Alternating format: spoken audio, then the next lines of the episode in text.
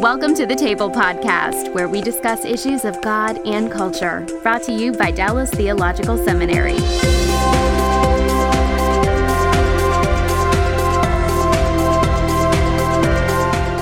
Welcome to the Table Podcast, where we discuss issues of God and culture. My name is Kymberli Cook, and I am the Senior Administrator here at the Hendricks Center. And today we're going to be talking about theodicy and the problem of evil. We're joined by Dr. Tim Yoder, who is the Associate and Associate Professor of Theology here at DTS and one of our local philosophical and apologetics experts, and Keith Lindley, who is a PhD student here in the theology department and came from to us from Baylor, correct? Yes, uh huh. With a uh, bachelor's in Film and digital media. Film and digital media. I tried to say that several times and it never came out, and it didn't this time either. So, well, thank you so much for joining us and for being here. Thanks for the Um, invitation. I think to get started, let's just jump in and talk about how you all got interested in the problem of evil in the first place, because that's a pretty heavy topic. So, Yes. Keith, why don't we start with you and Yeah. then we'll hear from Dr. Yoder. Well, so like you said, I, I started out uh, with a bachelor's in film at Baylor University, and when I first came to DTS, I was planning on really going back into film upon graduating, but then I really fell in love with the study of theology and apologetics and things of that nature, and when I decided to sort of make this shift more to the academic side of things, the apologetics and philosophy of religion just came very naturally with all of that. And so, uh, Problem of Evil started with some of my classes uh, back a few years ago with Dr. Blount and all the the apologetics and philosophy classes he taught. So that's how I kind of got into this. And then. Uh, when I was graduating with my THM, I had to pick a focus for my thesis, and uh, I wrote a you know new sort of theodicy approach called a narrative theodicy with my THM thesis, and that's how I got really into the problem of evil study. Okay. And Dr. Yoder, how did you said you you just mentioned that you even just did a presentation on this Yeah. somewhere else. So how did you get involved in it?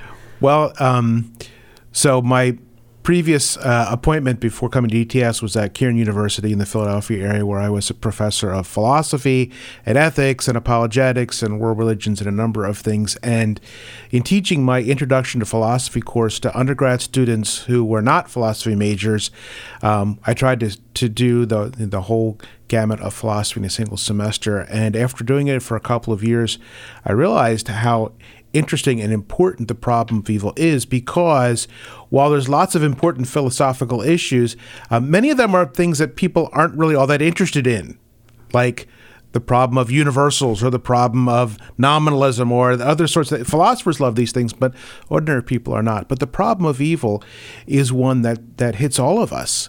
Um, we all feel, you know, the, the suffering of our world. We all recognize that this world is not the way it could be, and so um, you know these the kinds of disasters that uh, that um, that philosophers and theologians wrestle with. These are part of everyday life. So this is one of the areas that is most applicable to everyday life.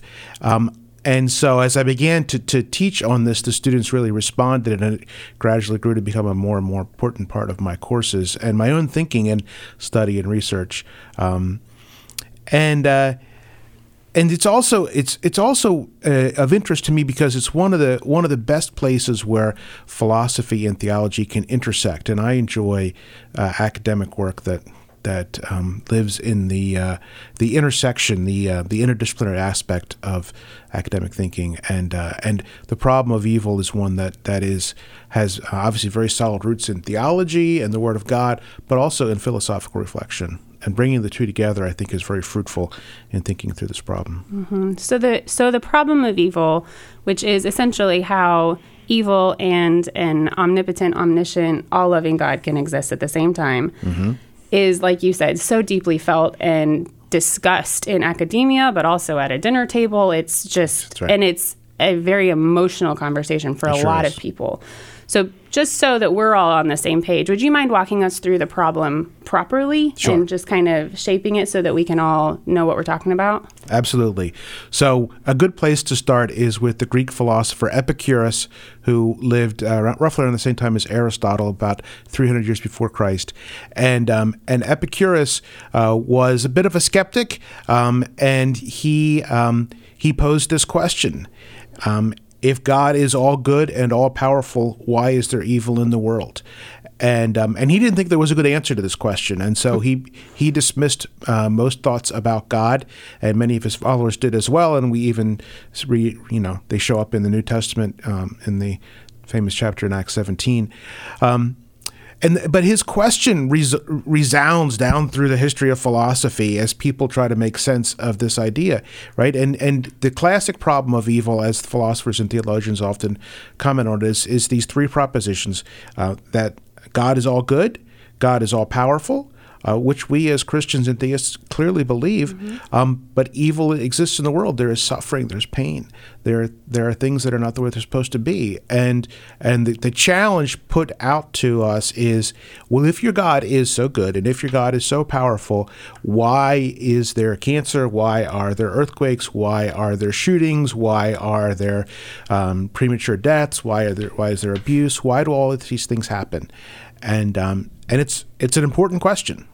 Um, and some of the most, some of the boldest of the skeptics believe that the problem of evil rules God out altogether.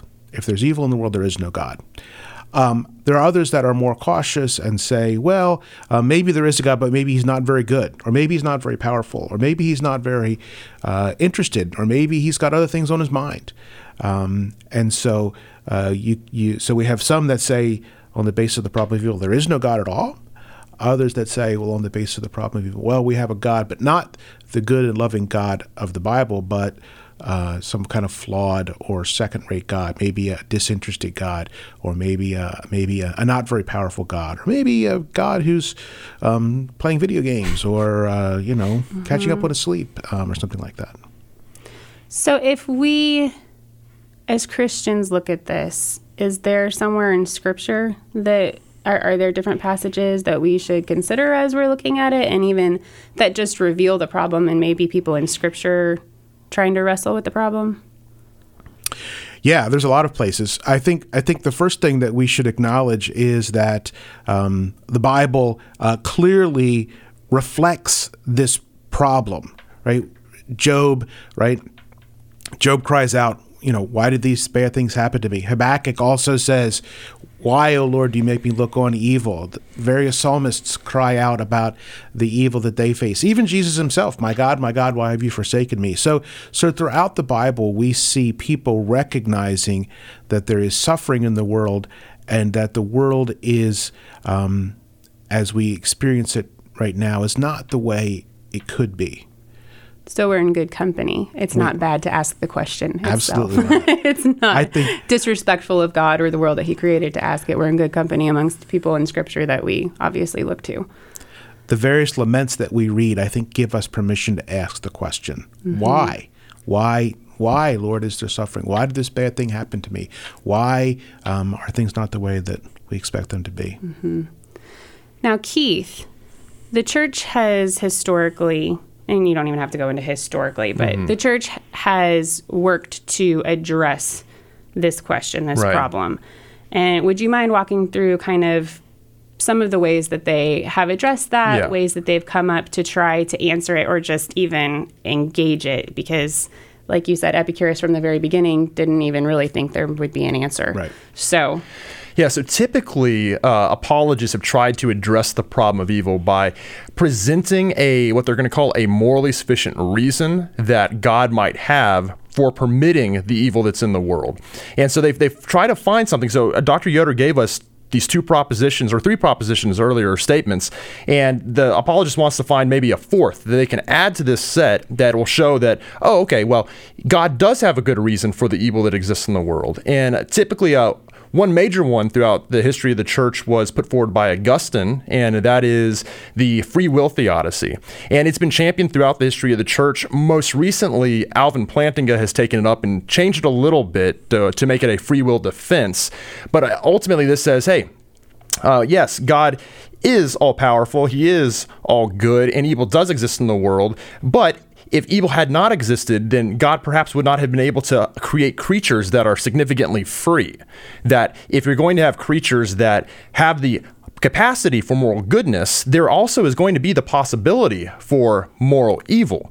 And uh, to protect the freedom of his creatures and whatnot, that God uh, perhaps allowed there to be this moral evil in the world. And uh, that's called the free will theodicy. So that's one of the ways they, they put this forward. Uh, a more recent one that's really taking a lot of the philosophical literature today is called the skeptical theist defense. And it's kind of got a funny name, especially because theists don't, generally speaking, think themselves to be skeptical, you know. Mm-hmm. But uh, what this one is alleging is really, it gets close to what the book of Job uh, addresses the problem of evil with. And that is, uh, well, we are finite humans. And who, how, who are we to say that God doesn't have a good reason? If, if we were to know all the reasons that God uh, could possibly have for allowing the evil to exist, we would need to have the same all knowing mind that God has. And as human beings, uh, we, we lack that kind of knowledge. So it's really actually inappropriate for us to allege that there's no good reason God could possibly have for allowing the evil in the world. And so that's a more recent one called the skeptical theist defense. And there, there's, there's many others we could talk about pretty much the, the rest of the time. Yeah. but uh, those are probably the two most popular and probably the two most orthodox that okay. you hear right now. Now, I heard you use two different terms, both a theodicy and a defense. Right. Would you mind talking about the right. difference in those? So, a theodicy is, well, let's get into the, the, terminology. You know, here at DTS, we have our introductory to theology classes, and we typically define our terms early. And so, with theology, exactly. we have these Greek roots. We have theos and logos. Theos meaning God, logos meaning the study of uh, or the word. And so, we have theology, the study of God. So, likewise, with theodicy, we have theos and the Greek word dike. So theos, God, and the dike meaning the justice or righteousness of God. So a theodicy tries to defend God's righteousness and justice in light of the evil that's in the world. And so Throughout the history of the church, we're going to see people put forward theodicies, and the main distinction between a theodicy and a defense is a theodicy is going to allege to know one of God's actual reasons an actual reason for allowing evil to exist. Whereas a defense is where things have moved in the more uh, contemporary literature, and a defense says, well, I'm not going to suggest an actual reason, but maybe a possible reason God could have. And so there's strengths and weaknesses to both. The theodicy is obviously going to be harder to to demonstrate because it's yeah. supposedly an actual reason.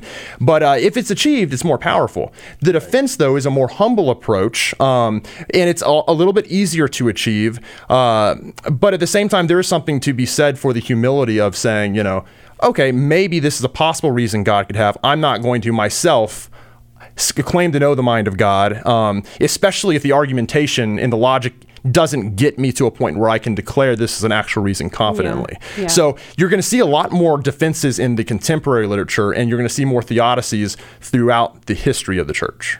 Okay. Now, this has largely, like what you've been describing, I think would largely be described or characterized as an academic response. Right. And there's a little bit of a difference, especially when you're talking about these really emotional topics between the academic response and the pastoral response. Could mm-hmm. you speak to that a little sure. bit, Dr. Yoder? Sure. I think it's it's important any kind of discussion like this to to bear this distinction in mind because it it helps govern how we use the information. So. Um, we can imagine a situation maybe in, in our church or our family or our neighborhood in which some something awful happens, a car accident, and uh, maybe some people die, or or uh, a sudden illness, or something like that. And people in the midst of the grief and suffering, um, our Christian reaction, because we are um, because we, we are filled with the Holy Spirit, um, is to is to is to weep with those who weep, to mourn with those who mourn, to comfort, to bear one another's burdens. There's a whole a whole raft of scriptures in the New Testament that talk about this this compassion that we're supposed to feel, that we we walk through the trials together, um, just to be with them, to um, to, to pray with, to cry with, to bake a casserole for, you know, all those sorts of things. Um, and, and that's great because we, in the in the moment we can we can walk with the difficult things with people, and that's bearing one another's burdens, weeping with those who weep. That's what I mean by the, the, the, pastoral or the personal. It doesn't require a lot of education, you know, or um, you know, or, or lots of theology. It just you know, simple compassion. But at some point, um, those those simple acts of compassion aren't enough. You know, not in the moment, right? In the moment, that's what people need the moment of grief, the moment of, of intense suffering. But down the road, maybe someone who has lost a child feels you know, well, why did why did this happen? Why did God allow? Does does God not love me? Does you know? And at that point, they don't need another casserole, right, or, or mm-hmm. another shoulder to cry on. They need some they need some answers, and so um, and so that's when I think sitting down to help think through these things in an academic way, using good solid theology, good solid philosophy, to think through the answers, to help reassure them. No, the, the it's not necessarily that God is punishing you it's not necessarily that, that God hates you. Um, in fact, in fact, it's probably just the opposite. And and and um, and so balancing those two together, I think in our responses to the problem, we need we need the pastoral approach, which is just loving people and being compassionate but we also need the academic approach. And and i so a podcast like this helps to equip us for those more difficult questions when that's the appropriate response. And in context, it is exactly the right thing to do, not necessarily exactly. to launch into this with no, no, not when somebody's crying. Let's talk about the free will defense. No, yeah. no, no, no, no, We went not going to be satisfying. no, or appropriate. So with this conversation, we're weaving in and out of really important things about the character of God and important assertions about the character of God. Mm-hmm so I'm going to throw out a question to both of you, and Keith, we'll start with you. What are the theological parameters that we need to know about, kind of the lines for us playing the game on the field? What are the appropriate ways to think about God and the world and evil? And what are those things that are outside and we really shouldn't That's be entertaining right. as we're thinking through this? So, I, Dr. Yoder brought some of this up earlier, but you know, uh, the problem of evil, if we were to expand it past God's goodness and power, we can throw his omniscience, his all knowingness in there. Mm-hmm. So God is all powerful, he's all good, he's all knowing, yet evil exists in the world. And sometimes you'll have people who might be willing to say, well, perhaps God isn't all powerful. Maybe the reason that tornado uh, destroyed that town and killed those families is because God knew about it and he loved those people, but he just lacked the power to stop that tornado from happening. And we want to uh, to really stray away from those kind of those kind of approaches to theodicy because that's going to uh, really challenge the way we think about God's power in an orthodox manner. Likewise, somebody might say, "Oh well."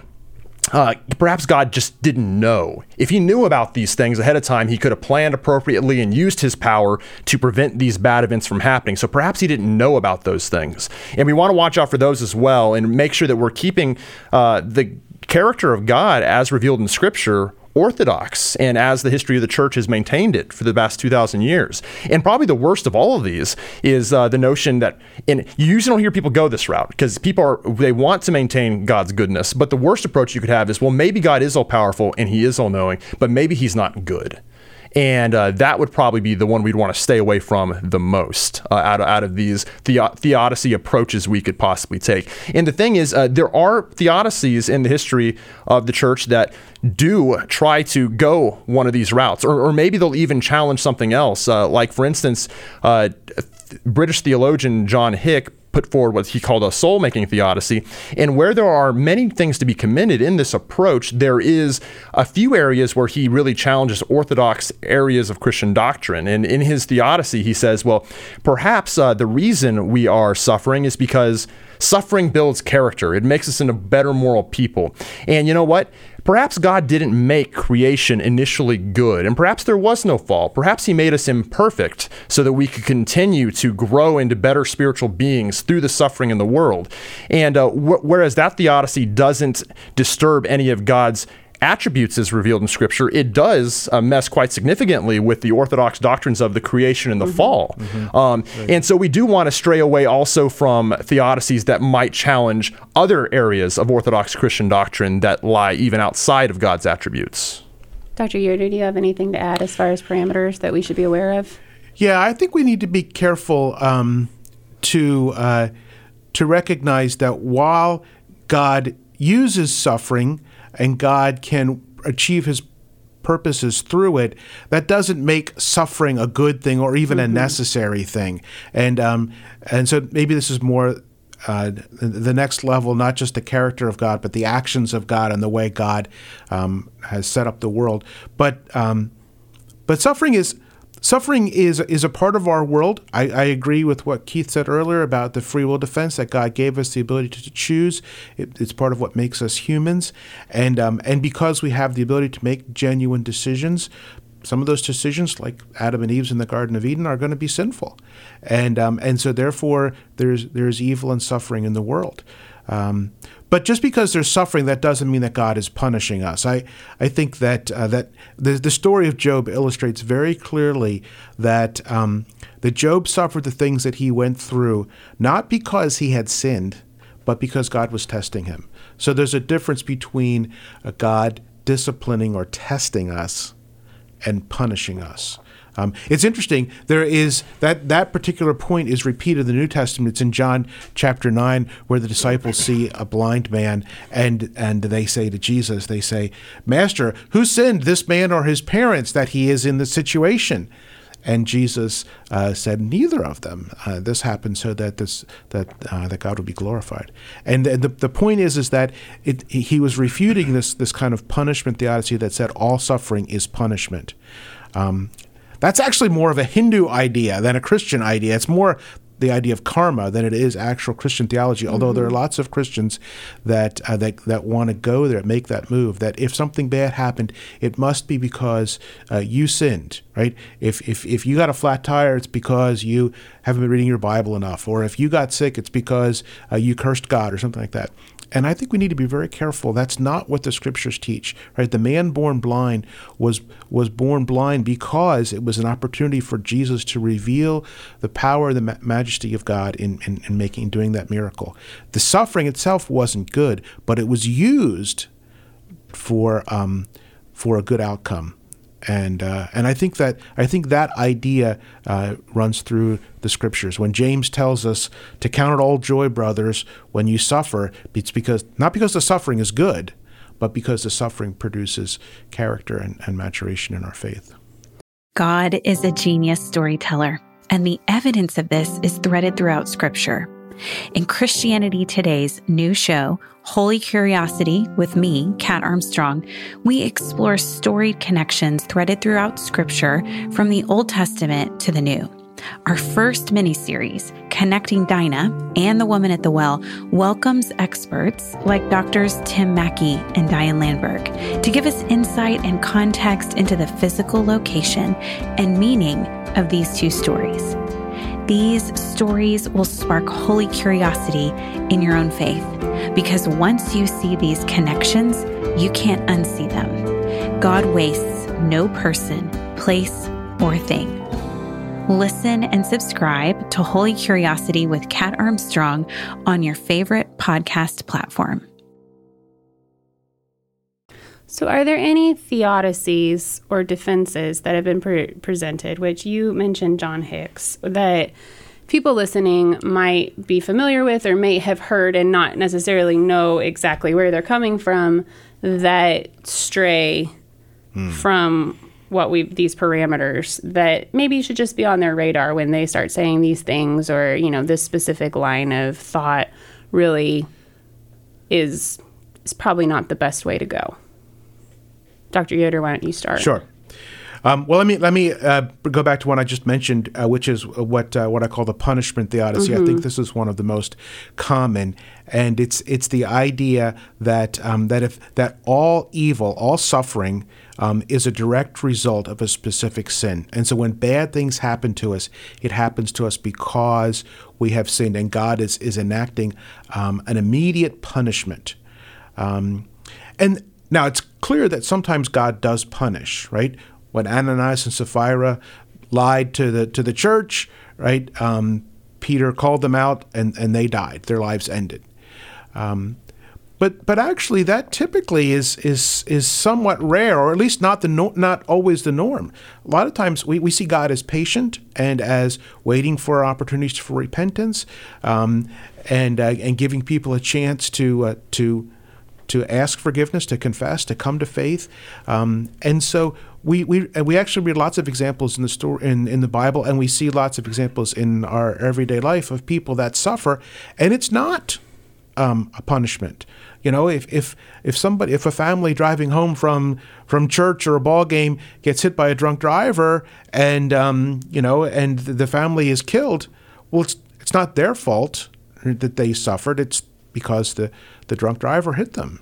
Um, and uh, you know, if, if if somebody gets raped or abused, it's not their fault that they that they suffer. It's because of the, the person making making bad choices. And so so we have to be very careful. Um, there have been there have been a number of, of Christian people who have how have used this this uh, sort of a way of thinking and um, and I think it's dangerous. I remember after 9/11, a certain prominent mm-hmm. pastor said that the reason that that this happened is because God um, is punishing America because we allow abortions and and we allow homosexuality. Well, that's just it's bad theology. God doesn't necessarily punish these things immediately. God, the way God works in the world is much more complicated than that. It's not just a simple one for one. That's karma. That's Hinduism. The Christian, the Christian approach to these things is, is a lot more, a lot more comp- complex. With suffering not coming necessarily, not coming as punishment, I think there's also something I've seen, at least being raised in the church, of suffering is sanctification.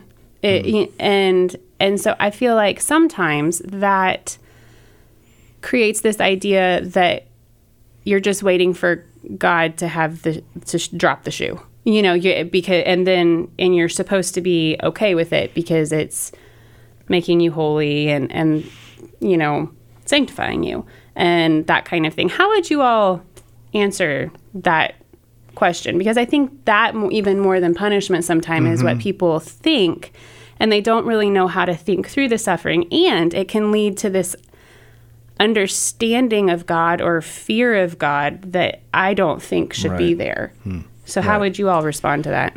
This is almost the flip side of. Yeah, it seems of, like the other side of the coin. Rather than the sort of uh, retributive justice sort of theodicy, it's almost the, well, Christ promised us trials and tribulations in this life, so we just inevitably are going to wait for them, and, you know, God's going to make us suffer because we are believers. And I think that misses the points of Christ saying, he doesn't say that, uh, that God's going to cause you the suffering in your life. He's saying that there will be trials and tribulations in this world. It is the, the, the sinfulness of the world that's going to bring these trials and tribulations.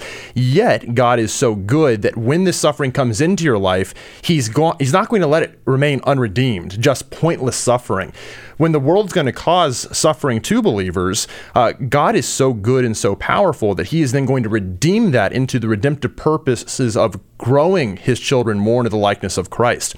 So uh, God's not the one dropping the shoe at all. What God is doing actually is when the suffering does come into the believer's life, He's the one coming in and acting redemptively to help grow them more into the in, into Christ's likeness. So uh, I think we need to have a more appropriate way of thinking about the suffering that comes into our lives. Uh, to to say that God causes the suffering is almost to side with the person who says, "Well, God's not good." Um, in in the it's in response to this question, to yeah, yeah, and so I think that's the the more appropriate response is if we're going to maintain God's goodness, that we maintain God uh, is not the cause of the suffering and evil in the world, but He's so good that He acts redemptively through it. Mm-hmm. Good. So your PhD or your work in your PhD and hopefully moving forward will largely be in developing this narrative theodicy. Yes. Could you walk us through it and right. just describe it a little bit because it is potentially a new way of looking at things and so just let us know how you're thinking through it. Right. Well, first of all, I'm thankful that Dr. Yoder is going to be working with this uh, with me on this. He is going to be one of my readers uh, for this dissertation, and so we'll be talking about this a lot over the next few years. Indeed.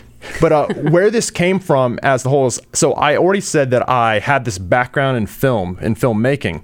And when I started making this transition to ministry and the academic side of things, um, I thought to myself, and I, I was, I think, praying and talking to God, and I, I said, you know, Lord, I know you gave me this background in film and storytelling, and that's not pointless or purposeless. You have a reason for that, why you let me study this for so long uh, in college. And then it you know, sort of, uh, God made it clear to me that, okay, well, He wants me to use this in my theological uh, approach to dealing with apologetics and things of that nature. And so there came this point where I said, okay, well, we already talked about how uh, apologetics and philosophy are often cross disciplinary between philosophy of religion and theology. Mm-hmm. And I thought, what if we were to make this even more cross disciplinary? And if we were able to bring literary studies mm-hmm. into this and try to make this more accessible to uh, lay people everywhere? Because as we talked about earlier, philosophy is often dealing with nominalism and the problem of universals and mm-hmm. even, even a free will defense. Most people, they understand they're free, but they're not going to talk about counterfactuals of creaturely freedom or things that, of, of that nature. But what does everybody do? Everybody goes to the movies, uh, watches Netflix, reads books. Uh, we have entire industries devoted to this that you know gross billions of dollars every single year in America alone. Mm-hmm. And I thought this could be a possibly very appealing thing if we can bring uh, the study of theodicy to literary studies. Uh, this could be very appealing to people everywhere because this is something that we all experience, but it's also something we all love. Mm-hmm. And so the, this narrative theodicy approach is um, that's one of these beneficial goods, or I guess morally sufficient reasons, like I mentioned earlier, that God might have for permitting evil to exist is the existence of stories about good versus evil. And uh, I call these really the stories that really matter, or the great stories. Uh, and basically the stories that humans really enjoy to partake in and to listen to and even to tell themselves are the stories about good uh, in conflict with evil and good eventually overcoming evil. But then it appeared to me that, wait a second, if evil wasn't actually something that uh, had a tangible presence in the world, then we probably wouldn't be able to tell these stories of good versus evil. So I, I was trying to imagine, you know, a world in, let's say, let's pick Star Wars, a world, in, uh, a Star Wars world with no evil. And so you have young Luke Skywalker uh, living on Tatooine, and it's a desert planet. No, scratch that. It's not a desert planet because that's kind of a harsh environment. it, it's it's a fruitful planet with trees and flowers and everything, and he's getting ready to go fight the Galactic Empire. Actually, no, he's not, because they're an evil organization, and if there's no evil in the world, then uh, he's not going to go fight the Empire. Actually, Luke's going to go be a baker, and he's going to bake cinnamon rolls for Uncle Owen and Aunt Beru, and that's the end of the story. And guess how much money that grossed at the box office? Mm-hmm. Zero dollars, because. Uh, we, we like that story, but at the same time, there's no conflict, there's no tension between good and evil. And we, I think we want to know that goodness is going to triumph over evil in the end. And as Christians, we believe that it will in Jesus Christ. But, uh, we have these stories that we love so much about good versus evil, and the narrative theodicy approach is really to suggest that if we didn't have the presence of evil in the world, we wouldn't be able to tell these stories. And it's going to start from there, and we're going to develop it into a more robust, uh, a more robust argument that really details all of the ways that uh, moral evil and natural evil are present in these stories that we tell. And if we didn't have examples of uh, this moral evil and natural evil in the world, we very likely wouldn't be able to tell these stories. And so that's the theodicy, kind of in a, in a nutshell. Okay, and now, Dr. Yoder, you've heard this several times from him, I think, in your mm-hmm. courses and mm-hmm. interactions. What do you feel like this can add to the conversation? Well, I think it it um, it can certainly add um, a, an explanatory um, factor that helps us to see why there why the, the, place of evil, why God allows evil to persist. You know, because um, because we uh, we work through these difficult circumstances, creating the good the, the stories that matter. Um, stories that matter include um, overcoming problems. Right? I know in his work he's you know continue to talk about literary theory. The idea of a story is that the protagonist faces a challenge and works through that and then learns a lesson, develops morals, becomes a better person and so that's why it's a happy ending you know the, the the good triumphs over the evil and and that's and while that's, you know, that seems like a pretty simple sort of a thing, it's actually a very profound thing that we, and it, it mash, mashes with the Christian story, which is that God is going to triumph in the end, that, um, that we are, we are looking forward to a happy resolution and not a, a sad one. I do think that there is a challenge, though, with the narrative theodicy, um, and Keith Keith knows this already. well, I'm about to it. ask you yes. what you feel like the critiques coming are. Yeah, so, so either one of you can. well, the critique is: does that does this make evil necessary in the world? And and you mm-hmm. know and and could because because we we do want the existence of good stories, like for instance, a heaven and a, a new heaven and a new earth without without sin, without tears, without sorrow. Can um, so we want to we want to allow for a metaphysical state of being in which there is no evil. Does the narrative theodicy mean that evil is necessary in the world? Right. And so I think the way to address that question is when I first started writing the narrative theodicy, uh, I made a very much more grandiose claim, and it was that all narratives require there to be the presence of evil in the world. And then uh, in conversations with professors like Dr. Kreider and I think Dr. Yoder, uh, it became apparent, you know, there are stories in Scripture where it does seem like there is little to no evil, like you know the, the narrative of revelation 21 4 that there will be a new heavens and a new earth with no evil so it became apparent that no evil is not necessary to tell narratives period.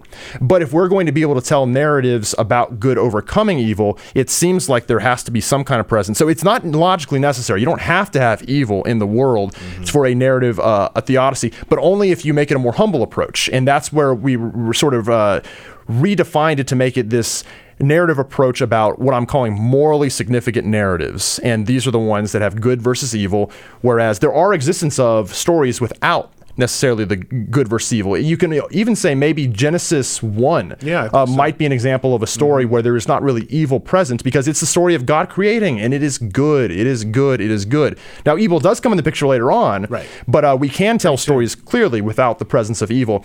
It's just the ones that we really, really love that we find the most uh, aesthetically beautiful and that we find the most, I think, ethically pleasing show us uh, how good goodness is in contrast to this evil that it is overcoming. And uh, one way that I think this plays out in this narrative theodicy is uh, in her book Wandering in Darkness, Eleonore Stump writes that every theodicy has to consider the afterlife that has to consider what mm-hmm. how is this going to matter in the future? And i think one way that this uh, plays out in the narrative theodicy is that by experiencing this struggle versus good and evil in this world really and then by being able to tell these stories versus of good versus evil that we will still be able to tell these stories of good versus evil in the new heavens and the new earth in the future and that these will be stories where we reflect on how good christ was and overcoming the evil in the world. We'll still remember evil but we'll remember how Christ overcame it and defeated it. And he is that much more worthy of worship and things of that nature because of it.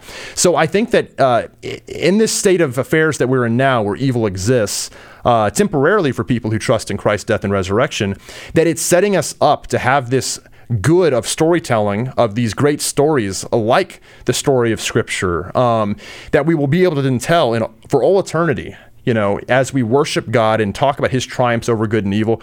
But, uh, you know, I don't know what the, the eschaton is going to be like entirely, but I do hope that we would still tell new creative stories with fictional characters and whatnot that tell of good overcoming evil as uh, art is a good thing. And I hope that it continues on in the new heavens and the new earth. Mm-hmm. Now, this idea of the eschaton mm-hmm. in relating to theodicies has been an interesting one to me. It came up in a course that all of us were in, and we had a, a, quite a long conversation about that. But I'm curious if either one of you could outline a little bit more about how other theodicies, like you said, they all have to take the eschaton into account. How mm-hmm. how might that look for some other odyssey theod- I'm sorry, not odysseys, theodicies. Mm-hmm.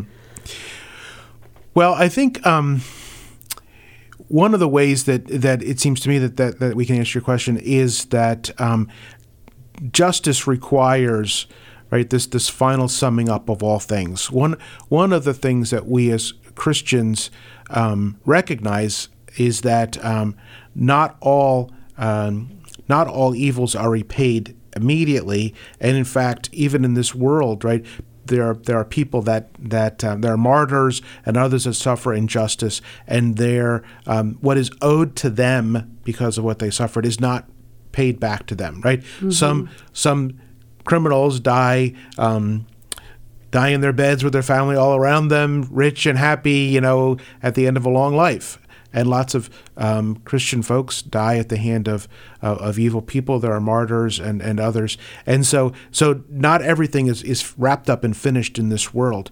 And so if we think about some kind of a a, greater good defense, that that that holds that that the, the the difficult things that happen in this world, some of them are in place for um, for the purpose of better goods down the road. Sometimes that better good might be the final justice of God at the end of time, uh, a, God who will restore things the way they should be, in which the, the righteous will finally be uh, rewarded and the, the guilty, the unrighteous will be finally punished. And so, so that kind of eschatological hope mm-hmm. is really necessary for a, for a final and complete reckoning with the evil that we see in our world. Because, frankly, it's not all taken care of in this world. Um, you know, we we see people that, that die in prison of things that they you know of things that they were not guilty of. We see poor people that die um, because just because they're poor, and other and other acts uh, mm-hmm. or other instances of of injustice um, that. And the hope is that God will make those right at the end of time. So, so I think that that and in that sense, almost all of our reflection on evil and suffering in this world, in this right now, is rooted in the idea that down the road, um, in the eschaton, God is going to uh, restore things. And that applies to, to, almost all reflection on this particular issue. Mm-hmm. So, a couple resource questions. For somebody who attends church regularly, likes to think deeply on certain occasions, mm-hmm. and may have stumbled across this because of something they've personally experienced, somebody in their life has experienced a tragedy, and they, they're trying to think deeply on this. What would you suggest for them? And then what would you suggest for pastors who are trying to walk people through this kind of topic, both in a either either in a pastoral sense or the more like we talked about the intellectual the intellectual really getting down to the nitty gritty of some of the defenses in the theodicies. What what all would you suggest? That's a hard question because I don't think there's really been a good, uh, simple presentation of a lot of these theodicies that are ex- easily accessible. Um, so I would say for the determined layperson, maybe uh, Alvin Plantinga's uh, Ooh, God, Freedom, and Evil, because Plantinga meant this to be more easily accessible, but it's it's He's in so some brilliant. ways it's, it's it's not hard for him I'm to laughing be that you suggest Plantinga. Right? I, I think it'd be a very very Right. determined uh, layperson. I mean, he's not impossible, but he's hard. Right. He's Um, a deep thinker. He's a deep thinker. Let me ask this: Are you aware of any like? Because, like, let's say you know, with William Lane Craig's Reasonable Faith, he has this on guard. Um, Yeah. Uh, w- I know there's been a book that uh, I think that Alvin Plantinga put out recently that was supposed to be for the layperson. I'm trying to That think was of. more on epistemology. yeah, it- right in epistemology, right? So I mean, I I think that um, that uh, going back to C.S. Lewis, the problem of pain is not a bad bad place to start. Lewis is a good writer. He sometimes can be can be difficult, and the problem of pain is is uh, is a seventy year old book, and that creates its challenges too. But that's not a bad one. Um, I think that. Uh, um, a, a, a good book that um, that I'm going to be using next semester when I teach this class. I teach a class on good and evil in the spring of 2008, 2019 is uh, Tim Keller's Walking with God Through Pain and Suffering. Um, Keller is a very good writer and thinker, and uh, and and obviously a, a popular pastor, and his stuff is pretty good. Um, another one that isn't too bad. I'm not sure where it fits in your scheme, Kim, but it might be some. It would be good for pastors, but I think it would also be helpful for thoughtful people that want to read. Is a book by John Stackhouse called "Can God Be Trusted?" and he works through a number of things um, relating to the problem of evil, thinking through some of the resources that are informed, or some of the res- some of the answers that are supplied by other worldviews, other religions, other um, uh, other worldviews, non non religious worldviews, secular perspectives. And one of the things that he reflects on is that while we may not be able to give a single answer, a single silver bullet answer to all the things that Christians are worried about regarding the problem of evil, as it turns out, the the, uh, the Christian worldview is able to supply an answer to this question that is probably more satisfactory than any other worldview. Um, if you're a secular individual, and you believe that be on the basis of evil that there is no God and you reject God altogether, what are you left with? Well, you're left with matter in motion um, and bad things happen. That's what evolution is all about. It's the survival of the fittest, right? Some people are going to survive and others are going to die, and it's just this this competition, this red toothed, you know, red clawed, you know, yeah. Um, well, that's not answering. So, so if you say, well, why is there? Why do bad things happen? Well, that's just the way the world is. Well, that you know that may be true, but that's not really any kind of comfort. There's no there's no hope for justice or there's no hope for reconciliation. There's no hope for grace or forgiveness. None of those things. Um, but in, in the Christian worldview, those are all things that, that we are promised, and those go a long way towards um, reconciling the difficulties of our present situation with um, the character of a good and good and powerful God. Well, that is all the time we have. I just want to thank you all so much for joining us and thank those who are listening for joining us and just encourage you to join us next week as we discuss issues of God and culture. Thanks for listening to the Table Podcast. For more podcasts like this one, visit dts.edu slash the table. Dallas Theological Seminary. Teach truth, love well.